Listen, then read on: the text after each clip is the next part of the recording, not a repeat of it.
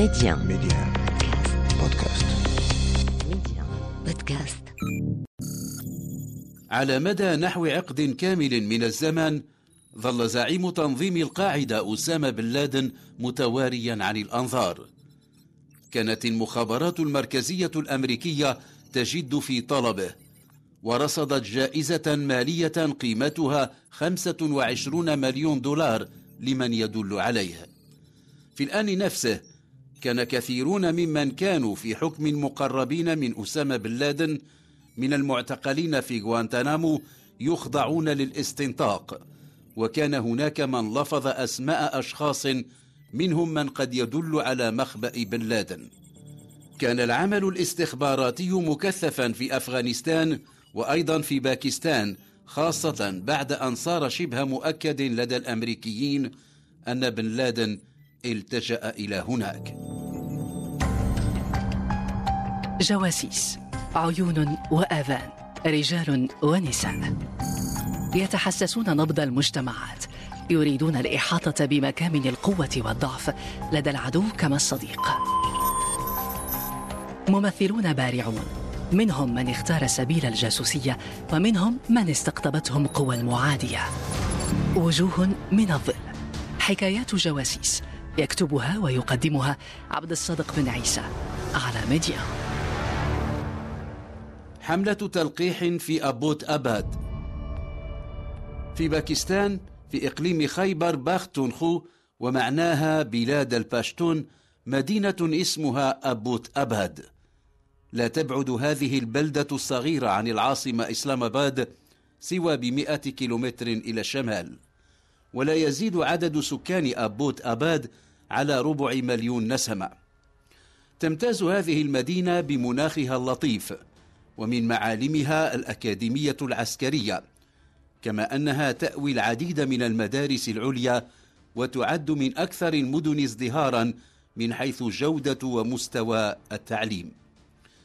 رغم كل تلك المؤهلات تبقى مدينة أبوت أباد من المناطق التي يؤمها الذين يطلبون الراحة والتواري عن الأنظار. فيها لم تكن ظاهرة بادية آثار الحرب التي استرسلت عقودا في أفغانستان المجاورة. خارج حدود باكستان لم تكن مدينة أبوت أباد معروفة.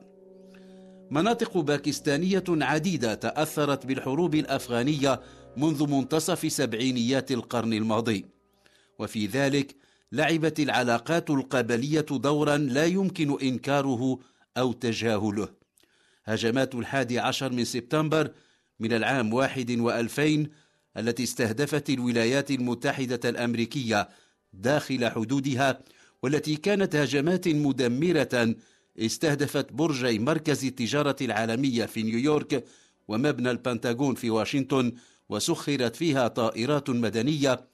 تلك الهجمات أدت إلى غزو أمريكي لأفغانستان بعد اتهام تنظيم القاعدة وزعيمه أسامة بن لادن بالمسؤولية عن تلك الهجمات التي ذكرت الأمريكيين بهجمات بيرل هاربر اليابانية. تم الغزو الأمريكي لأفغانستان تحت راية الحرب على الإرهاب التي رفعت مباشرة بعد هجمات الحادي عشر من سبتمبر وبعد أن رفضت حركة طالبان التي كانت تحكم البلاد الاستجابة لطلب الولايات المتحدة الأمريكية تسليمها أسامة بن لادن الذي اختفى من المشهد بعد سقوط حكم طالبان.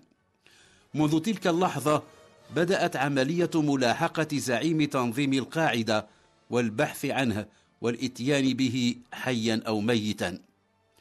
دفع الغزو الأمريكي لأفغانستان بتنظيمات مسلحة كثيرة في طليعتها حركة طالبان وتنظيم القاعدة إلى خارج أفغانستان.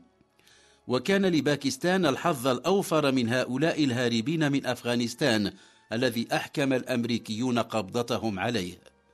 على جانبي الحدود التحالفات والوشائج بين القبائل المختلفة وما يربط بينها من عهود ومواثيق كل ذلك كان يوفر لمسلح طالبان والقاعدة على حد سواء ملاذات آمنة إلى حد كبير.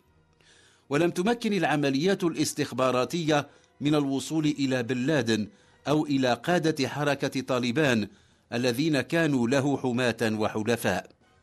ومن حين إلى آخر كان أسامة بن لادن ينشر تسجيلات مصورة كانت موجهة إلى الولايات المتحدة الأمريكية في المقام الأول ثم إلى أتباع القاعدة أينما وجدوا.